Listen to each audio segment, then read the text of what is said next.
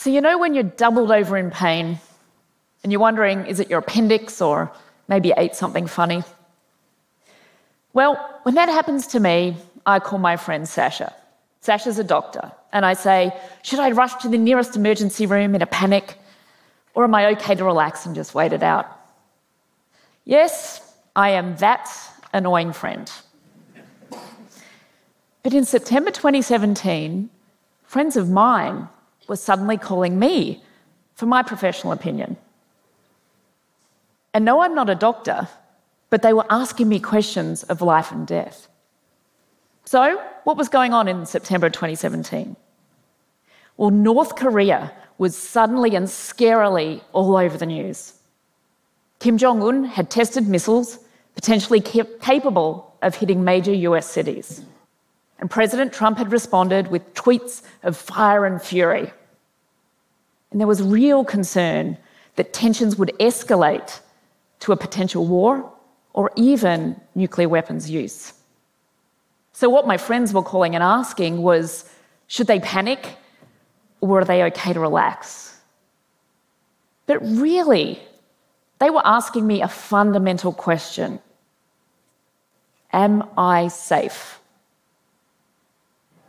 While I was reassuring them that no, they didn't need to worry just yet, the irony of their question dawned on me. What they hadn't really thought about is that we've all been living under a much larger cloud for decades, potentially a mushroom cloud, without giving it much thought. Now, it's not surprising that friends of mine and many others like them don't know much about nuclear weapons and don't think about them.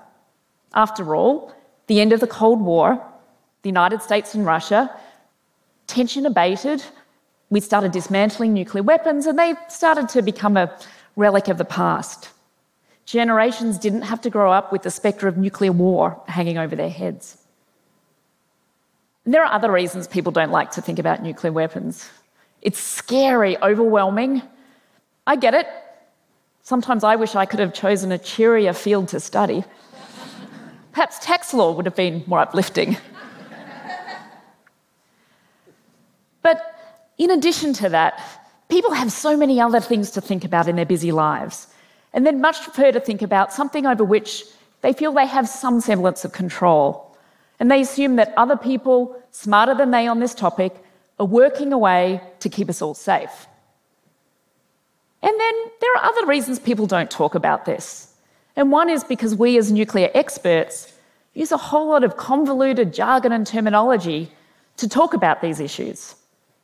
CVID, ICBM, JCPOA. It's really inaccessible for a lot of people.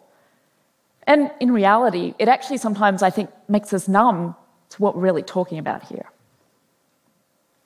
And what we are really talking about here is the fact that while we've made dramatic reductions in the number of nuclear weapons since the Cold War, right now there are almost 15,000 in the world today. 15,000. The United States and Russia have over 90% of these nuclear weapons. And if you're wondering, these are the countries that have the rest. But they have far fewer, ranging in the sort of 300 ish range and below. Adding to this situation is the fact that we have new technologies that potentially bring us new challenges. I mean, could you imagine one day countries like ours and others potentially ceding decisions about a nu- nuclear strike to a robot based on algorithms and what data that they use to inform those algorithms. This is pretty terrifying. So, adding to this are terrorism potential, cyber attacks, miscalculation, misunderstanding. The list of nuclear nightmares tends to grow longer by the day. And there are a number of former officials, as well as experts, who worry that right now we're in greater danger than we were in various points in the Cold War. So this is scary. What can we do? Well, thankfully, we don't have to rely on the advice from the 1950s. We can take some control, and the way we do that is by starting to ask some fundamental questions about the status quo and whether we're happy with the way it is. We need to begin asking questions of ourselves and our elected officials. And I'd like to share three with you today. The first one it's how much nuclear risk are you willing to take or tolerate? Right now, nuclear policy depends on deterrence theory. Developed in the 1950s, the idea is that one country's nuclear weapons prevents another country from using theirs. So, you nuke me, I nuke you, and we both lose. So, in a way, there's a stalemate. No one uses their weapons and we're all safe. But this theory has real questions. There are experts who challenge this theory and wonder does it really work this way in practice? It certainly doesn't allow for mistakes or miscalculations. Now, I don't know about you, but I feel pretty uncomfortable gambling my future survival, yours, and our future generations on a theory that is questionable and doesn't allow any room for mistake. Makes me even more uncomfortable to be threatening the evaporation of millions of people on the other side of the earth. Surely we can do better for ourselves. Drawing on our ingenuity to solve complex problems as we have in the past. After all, this is a man made human made, I shouldn't say man because women were involved, a human made problem. We have human solutions that should be possible. So, next question Who do you think should make nuclear decisions? Right now, in this democracy, in the United States, one person gets to decide whether or not to launch a nuclear strike. They don't have to consult anybody.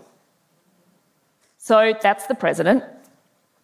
He or she can decide within a very limited amount of time, under great pressure, potentially, depending on the scenario, maybe based on a miscalculation or a misunderstanding, they can decide the fate of millions of lives yours, mine, our communities.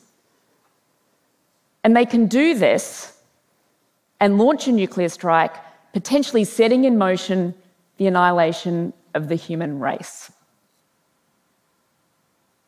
Wow. This doesn't have to be our reality, though. And in fact, in a number of other countries that have nuclear weapons, it's not, including countries that are not democracies. We created this system, we can change it. And there's actually movement underway to do so. So, this leads me to my third question What do your elected officials know about nuclear weapons, and what types of decisions are they likely to take on your behalf? Well, Congress has a very important role to play in oversight um, and interrogating US nuclear weapons policy. They can decide what to fund, what not to fund, and they represent you. Now, unfortunately, since the end of the Cold War, we've seen a real decline in the level of understanding on Capitol Hill about these issues. While we are starting to see some terrific new champions emerge, the reality is that the general lack of awareness is highly concerning given that these people need to make critically important decisions.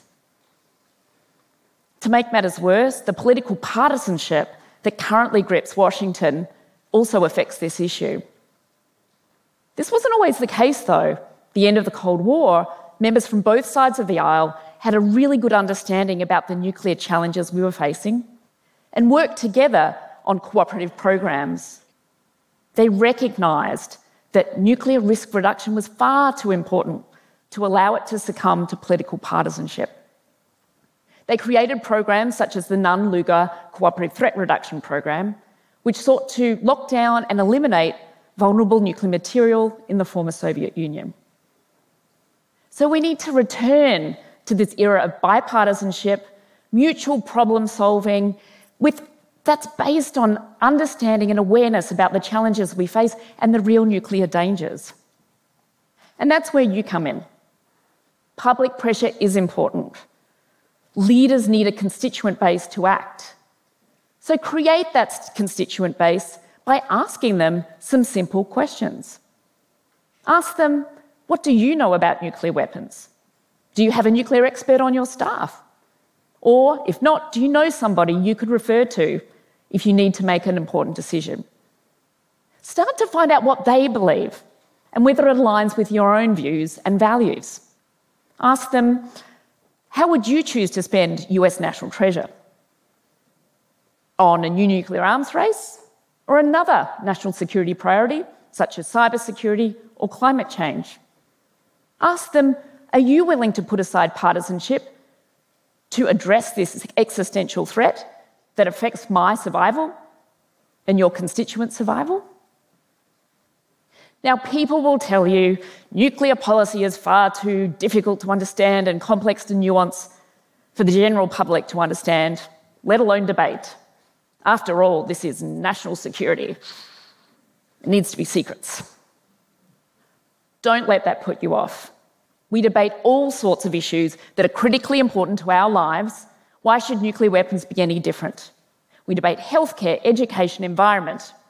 Surely congressional oversight civic participation that are such hallmarks of US democracy, surely they apply here. After all, these are cases of life and death that we're talking about. And we won't all agree. But whether or not you believe nuclear weapons keep us safe, or that nuclear weapons are a liability, I urge you to put aside partisan um, ideological issues and listen to each other. So I'll tell you now what I didn't have the guts to tell my friends at the time. No, you're not safe, not just because of North Korea. But there is something you can do about it. Demand that your elected representatives can give you answers to your questions and answers that you can live with, and that billions of others can live with too. And if they can't, Stay on them until they can. And if that doesn't work, find others who are able to represent your views. Because by doing so, we can begin to change the answer to the question Am I safe?